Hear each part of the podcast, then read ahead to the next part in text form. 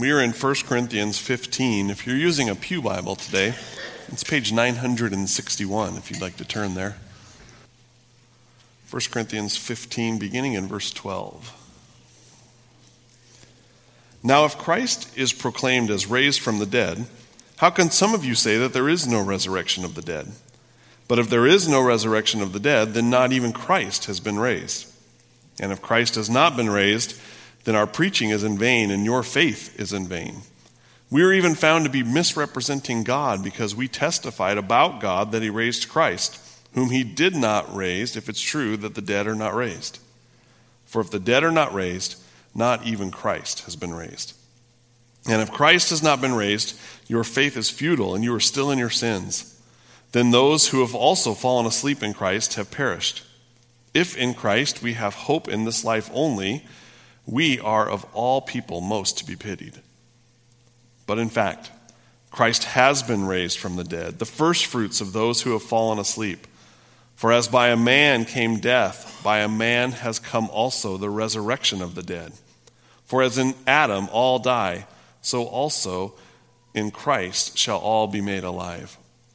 But each in his own order Christ the firstfruits, then at his coming those who belong to Christ. Then comes the end, when he delivers the kingdom to God the Father after destroying every rule and every authority and power. For he must reign until he has put all the enemies under his feet. The last enemy to be destroyed is death. For God has put all things in subjection under his feet. But when it says all things are put in subjection, it is plain that he is accepted who put all things in subjection under him. When all things are subjected to him, then the Son himself will also be subjected to him, who put all things in subjection under him, that God may be all in all. This is the word of the Lord.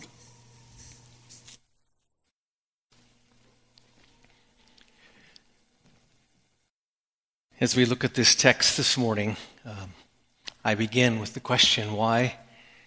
Why is Easter so significant? You only need to take, and you don't necessarily need to do that now, but you only need to take your phone right now.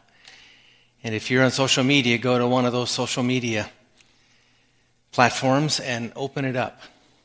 And it's probably exploding with Easter. I got a text this morning, early this morning, from somebody I have gotten a text one other time, probably in the last 40 years. He is risen. And you probably had some of the same things happen. Easter is more than just the fact it's spring. It's more significant. It, there's, a, there's a significance about Easter in the life of the church that is incredibly all encompassing. It is, in fact, the celebration of the literal bodily resurrection of Jesus Christ from the dead. No resurrection of Jesus, Christianity falls apart. As much as people want to possibly still put a Christian label on something that denies the resurrection, you can't. It loses everything without the resurrection. It is the confirmation of the Father that what the Son did was sufficient. Sometimes you might ask, why, why isn't just his death enough? Because we wouldn't know that his death was sufficient for all who believe, except for the resurrection. It was the confirmation of the Father that what Jesus did was enough. That he, in fact, when he said on the cross, It's finished, for all who believe, it was finished. Paul believed certainly it was central to the gospel. He, he believed it, as, as we read already this morning, as you read on the screen, it, it is of first importance what I delivered. That Christ died for our sins in accordance with the scriptures, that he was buried, and that he was raised on the third day in accordance with the scriptures.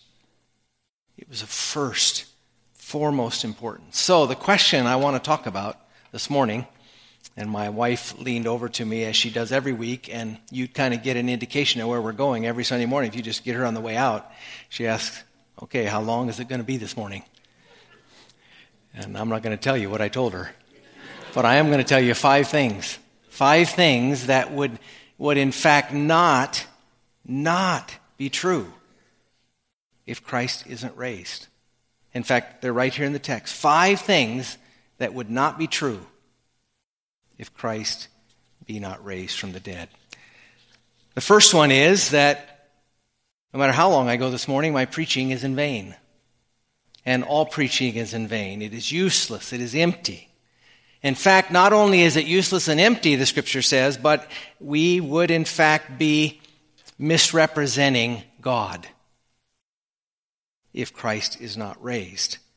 We've been walking through Romans chapter 1, and we put a close on that door the last time we were together, and we'll pick it up again in a few weeks as we're walking through the book of Romans. But one of the things that we said again and again about Paul in Romans is that he didn't just write a message, he wasn't just telling a message, he was heralding a message.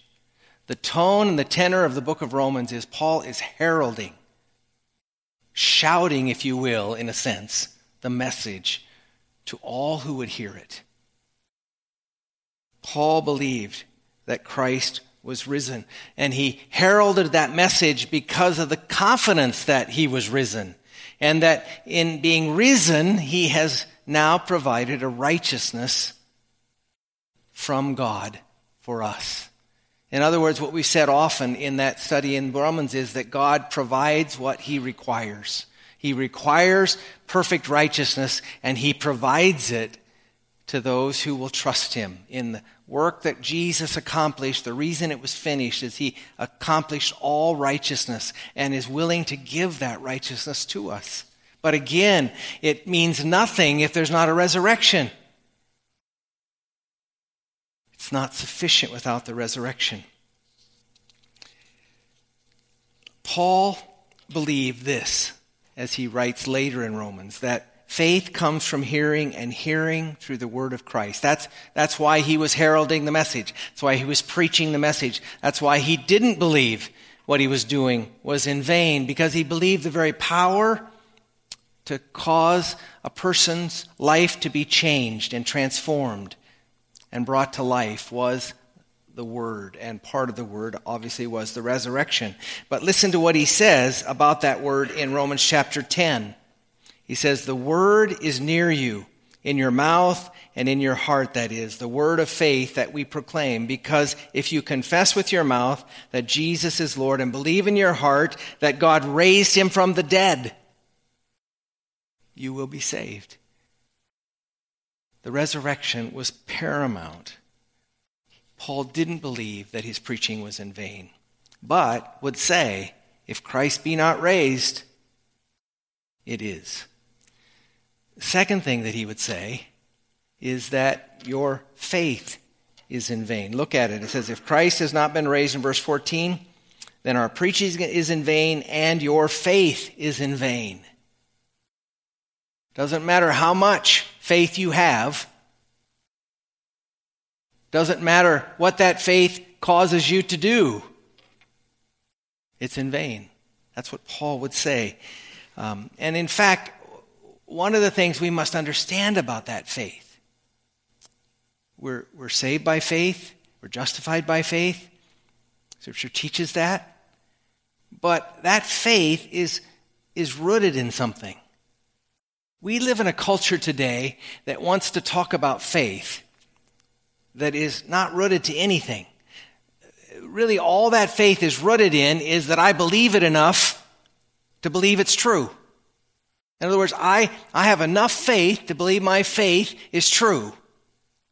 And that's what it is rooted in. Believing it enough. That's not the kind of faith that, that we're called to. That's not the Christian faith that it's, that it's unconnected and untethered to anything. It's just faith. And you hear a lot about that. I believe this, I believe that. But it's not rooted in anything. It's just true because I believe it. It's my truth. And it's true because I believe it enough. That was never what Christianity was and is. Christianity is a faith rooted in historical fact, not just a spiritual experience. No matter how vivid you may have experienced that spiritual experience, It's, it's rooted in historical fact. And if you take the historical fact out of it, it doesn't matter what your spiritual experience is. Christianity is a faith rooted in history. One person has said this If Jesus did not live and die and rise from the dead as a historical person at a point in time and in a particular place, Christianity is a sham. And it is. That's true. Because it says that he rose from the dead at a particular point in time in a particular place. And if that can be disproved, then Christianity falls apart. His resurrection was foretold by Jesus himself. This is why this is why faith even in Jesus without the resurrection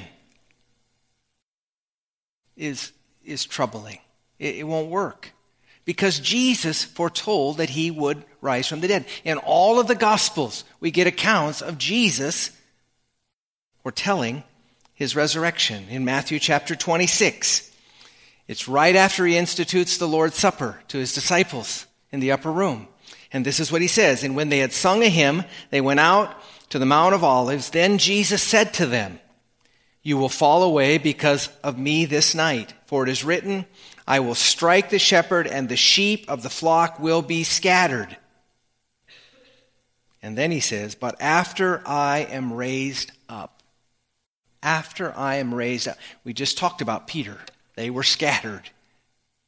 But after I'm raised up, everything changes.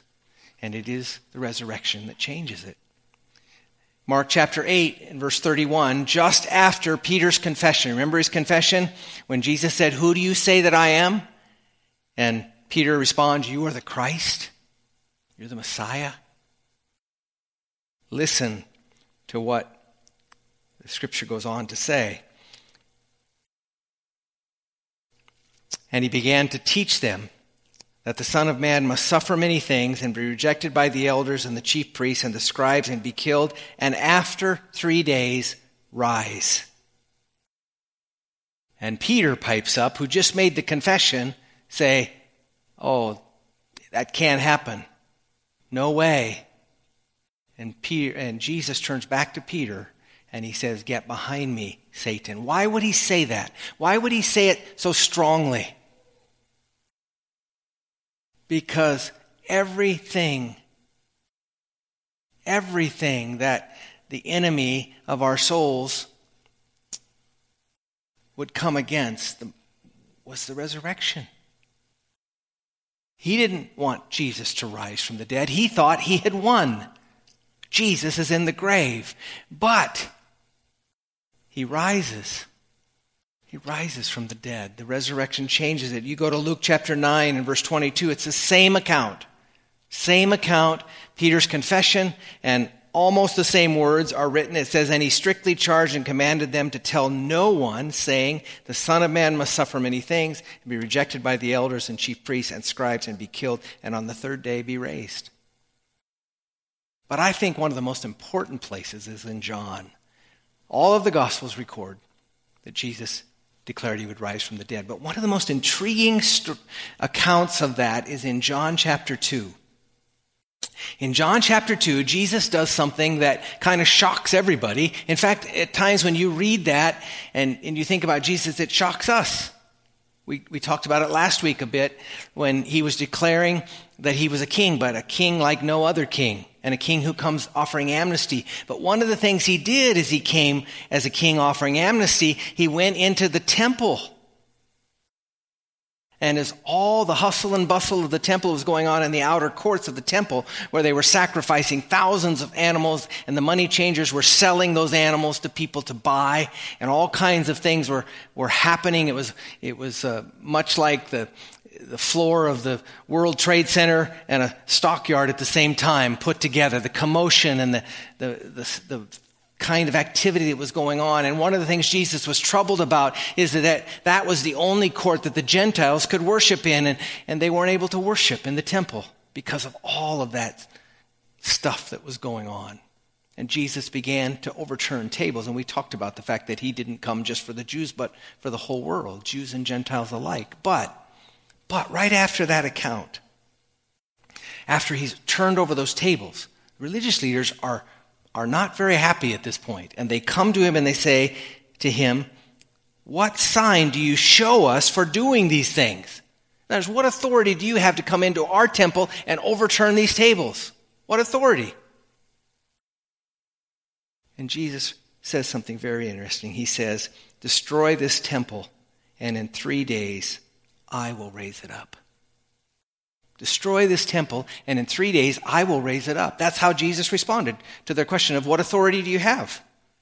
Well, that, that particular statement had much misunderstanding among the people. They didn't understand what he was talking about. No one really understood what Jesus was talking about. Many of them took it actually literally that Jesus was inciting the fact that he was going to destroy the temple. It's one of the things that got him in all kinds of trouble. And it's interesting. This is the interesting part of this text. Is as you go then to his crucifixion later in the, in the Gospels. And you read the account of his crucifixion. Remember that account where there were two men that were crucified on each side of him and all the things that took place on the day of his crucifixion? This is an interesting thing in, in the text. It says, And those who passed by derided him. And this is what they said, wagging their heads and saying, You, you, who would destroy the temple and rebuild it in three days, save yourself. Isn't it interesting that the day of his crucifixion, he's on the cross, and and just passerbys, just just passerbys, just people who happen to be there that day are are saying that to Jesus, are shouting it to Jesus on the cross. The only reason they would do that is because it was a story that had been much circulated, much circulated among the people, among the common people. They knew it. Religious leaders knew it, but others knew it. Enough that that's what happened. There's an incredible irony in that, I think. An irony. An irony. The Jews demand a sign to prove his right to act in a kingly manner in the temple.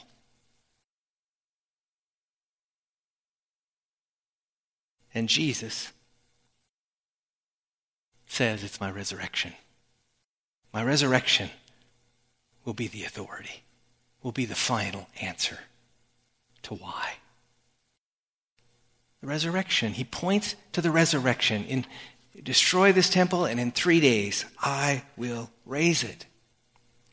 Jesus affirmed the fact that he would rise.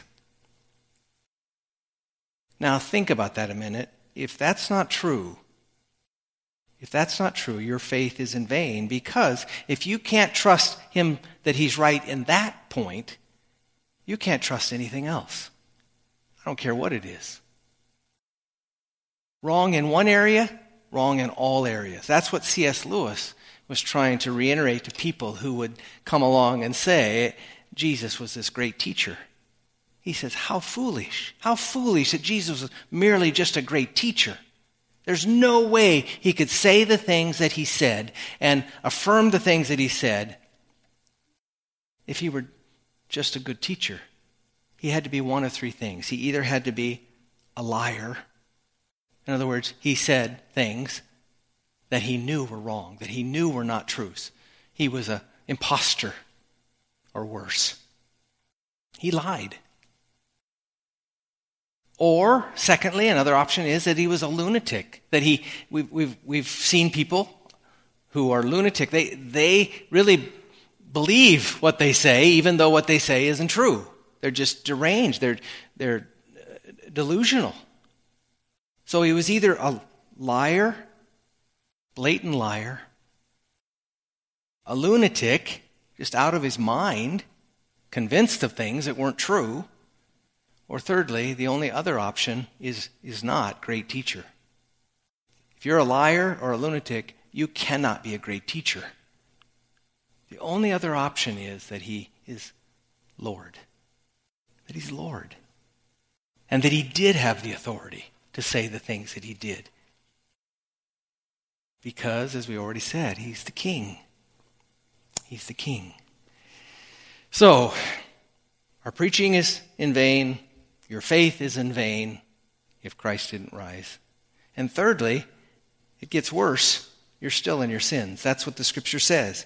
It says uh, in verse, as you walk down there, we are, we are even found to be misrepresenting God because we testified about God that He raised Christ, whom He did not raise. If it is true that the dead are not raised, and if the dead are not raised, not even Christ has been raised, and if Christ has not been raised, your faith is futile, and you are still in your sins. He wasn't a sin bearer. But again, we go to Scripture. L- listen to what the writer of Hebrews says. Listen to what he said. Since therefore the children share in flesh and blood, he, Jesus himself, likewise partook of the same thing, that through death he might destroy the one who has the power of death, that is, the devil, and deliver all those who through fear of death were subject to lifelong slavery. For surely it is not the angels that he helps, but he helps the offspring of Abraham. Therefore, he had to be made like his brothers in every respect, so that he might become a merciful and faithful high priest in the service of God, to make propitiation for the sins of his people.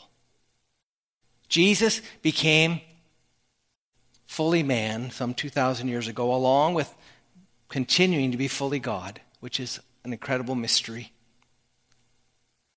And he did it for one reason alone because he was going to die as a propitiation for the sins of his people. He was going to take the penalty, bear the wrath of God's anger and judgment for sin, in, and do it for all who would believe. Now, again, again, that doesn't matter I can say that, and it doesn't matter if he's not raised from the dead. But that's what the scripture says, that he did that and he was raised. But look at what it says a little earlier in, in that same chapter. Listen to it. It says, But we see him who for a little while, for a little while was made lower than the angels, namely Jesus, crowned with glory and honor because of the suffering of death, so that by the grace of God he might taste death for everyone. But for how long? For a little while. And the inference of the writer of Hebrews is the resurrection. For a little while, but then the resurrection. The writer Isaiah, some 900 years ago, or excuse me, 900 years before the coming of Christ, penned these words, predicted the resurrection, predicted that this Jesus would come and he would, in fact, be a propitiation, take the wrath, bear the penalty, and be raised after that. Listen to what it says in, uh, in Isaiah chapter 53. Verse 6 of that says, The Lord laid on him the iniquity of us all. That's in, that's a, Isaiah 53 is the suffering servant chapter of Isaiah, talking about the Messiah. The Lord laid on him the iniquity of all, it says in verse 6. Then it says, He was cut off from the land of the living. He died. Then in verse 10 it says, Yet it was the will of the Lord to crush him, to put him to grief, to grief, which again is all about the death, all about the penalty that was paid. But again, where's the resurrection? Now listen. It says, when his soul makes an offering for guilt, again, then it says this He shall see his offspring. He shall see his offspring. Who's that? That's those for whom he bore the wrath. But it says he shall see them. If, if he shall see them, it means that he has been raised to see them. If he's still in the grave, there's no seeing them. There's no seeing those whom he died for. But again, he was raised, so he shall see his offspring. He shall prolong his days. Again, speaking of the Messiah, he shall prolong his days because death has been conquered. He's been raised from the dead. His, his days will be prolonged. In fact, they will be an eternity of days, future. And then, thirdly, it says, the Lord, the will of the Lord shall prosper in his hand. The purpose of the Lord shall prosper. What's the purpose of the Father in sending the Son? To save a people. So the, the, uh, the will of the Lord, the will of the Father shall prosper because what he did will save a people. And he is raised because it was a sufficient sacrifice. It, it goes on to say, Out of the anguish of his soul he shall see and be satisfied. By his knowledge shall the righteous one, my servant, make many to be accounted righteous, and he shall bear their iniquities, and he shall be raised to confirm that he's done so. So, preaching's in vain, faith is in vain, you're still in your sins. And it gets even worse.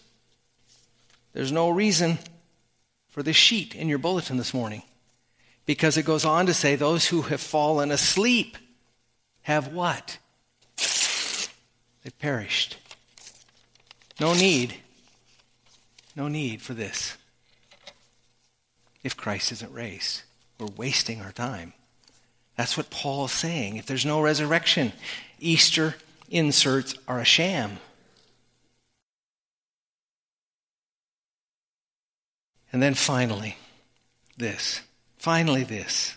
Doesn't say it quite as, as uh, directly as he does in, in uh, the f- verses that we read, but a little later, a little later in 1 Corinthians 15, a portion that we didn't read this morning, we see it. And that is this that if you are a Christian and Christ is not raised, you are to be pitied among all others, above all others. He, he says that, but he says and gives us the reason why. Why? Why would we be pitied? I remember when I was first became a believer in Christ, my life took a, a different turn. I remember going off to college. I remember being surrounded by people who, who genuinely cared about me and, and, uh, and found a, a social group there that I hadn't had before. And I remember, I distinctly remember being in, in a van going to a service at a, at a jail. And I remember saying, I, I don't think I just thought it because I'm vivid, I think I said it. I said, Christianity would be worth it even if this is all there is in life. That was a foolish statement. That, that's not true. I mean, I wouldn't say that today. In fact, Paul wouldn't say that today. He would say, if there's no resurrection, you're a fool. To not just go out and eat, drink, and be merry. You're a fool if you don't just squeeze out all the pleasure you can get in this life right now if Christ isn't raised. Your life should be about getting as much pleasure as you can get. You need to be a pure rank hedonist if Christ hasn't been raised. And the idea of taking any risks, oh, don't do that. Because when it's over, it's over. And so don't don't deny any pleasure and don't take any risks. That's what Paul would say if Christ isn't raised. And, and he says it, look at verse 32 of chapter 15. He says, What do I gain if, humanly speaking, I fought with beasts at Ephesus, if the dead are not raised? I mean, Paul had suffered some really difficult things. In fact, when he was converted on the Damascus Road, uh, the, the, the Lord said, I'm going to show him how much he will suffer and sacrifice. And he did. And he says, if Christ isn't raised, what do I gain from that? I'm foolish. I'm crazy. In fact, he goes on to say, Let us eat, drink, and be merry, for tomorrow we die. Except Christ is raised. That ought to be your philosophy in life. But, but if Christ is raised, it makes all the difference in the world. And that's what he says in verse 20. But in fact, Christ has been raised from the dead, the first fruits of those who have fallen asleep. For as by man came death, by a man has come also the resurrection of the dead. For as in Adam all die, so also in Christ shall all be made alive. But each in his own order Christ, the firstfruits, then at his coming, those who belong to Christ. Then comes the end, when he delivers the kingdom to God the Father after destroying every rule and authority and power. For he must reign until he has put all enemies under his feet. The last enemy to be destroyed is death. For God has put all things in subjection under his feet. But when he says all things are in subjection, it is plain that he ex- accepted who put all things in subjection under him. When all things are subjected to him, then the Son himself will also be subjected to him who put all things in subjection under him, that God may be all in all. How can he do any of that? Only if he be raised. And he has been. He's been raised from the dead. And it makes all the difference in the world. It changes everything that Christ has been raised. It, it changed the disciples, it changed Peter. And I pray that it changes us. That we come this morning and because we believe that, we are people who, in fact, are willing, are willing to give our lives to Him. May God help us. May God help us to not live in a way that would deny the resurrection of our Lord. Let's stand and sing together as we close.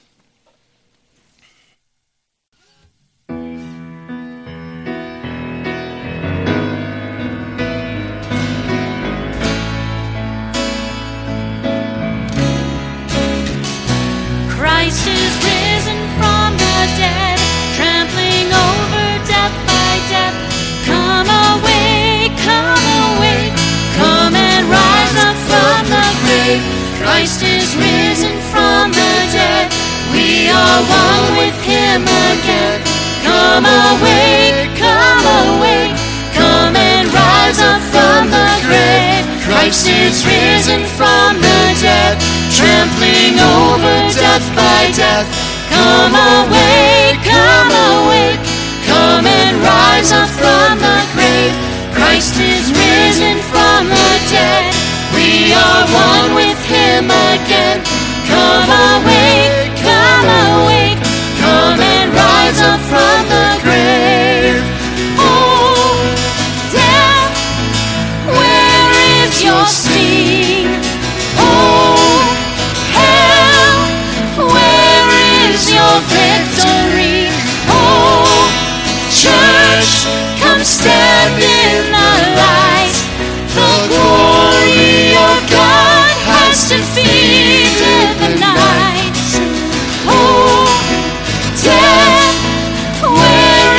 your sting? Oh, hell, where is your victory?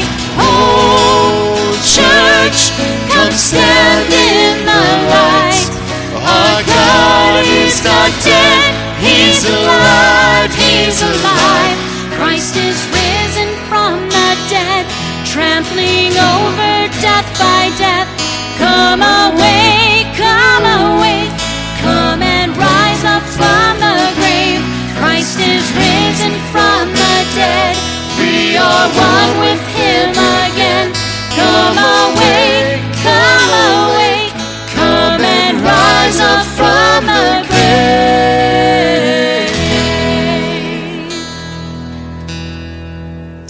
Let me put a cap and a ribbon on this this morning, and then we're going to One of the things that I think happens when we don't really just stop and think that we are talking about one who was raised in a specific place at a specific time is we get kind of a spiritual idea of Christianity that, that distorts it. Jesus Christ was bodily raised from the dead. He was fully God from all eternity past and will be fully God and fully man for all eternity future. He was raised, literally raised. It's not just some spiritual, mystical kind of thing. He was literally raised from the dead. And one of the things, sometimes we get this idea of heaven. We get this ethereal kind of idea of heaven that it's going to be clouds and harps and angels, which is, I think, detrimental because we think of this kind of, we, we put in a spiritual reality. And, and there certainly are spiritual dimensions of it, but it is a literal reality. The Bible says there'll be a new heavens and a new earth. They will come together. And I believe that what will be the result of that will be, will be more, there'll be more continuity than discontinuity in that. When it says a new heavens and a new earth, we will live in resurrected bodies with our resurrected Lord as the first fruits of that resurrection. You won't be floating around in ethereal ways. It will be a new heavens and a new earth. There will be no sin, which is why we can't comprehend what it will be like. That's why we can't comprehend it, because we can't comprehend not having an impulse to sin, not having sin be around us. It so taints everything. But but it will be much more like we have now than not like we have now. That's an incredible hope. And that's why the literal bodily resurrection of Christ is so important because it our own literal bodily resurrection hangs on it. Let's pray. Father, we're grateful. We're grateful that we have that hope. And certainly there are mysteries bigger and larger than we can fully comprehend, but you have given us some of it. And we are grateful for that. And I pray, Father, that, that you will help us to live lives that reflect the fact that we believe our Lord is risen. In Jesus' name we pray. Amen. God bless you. You're dismissed. Happy Easter.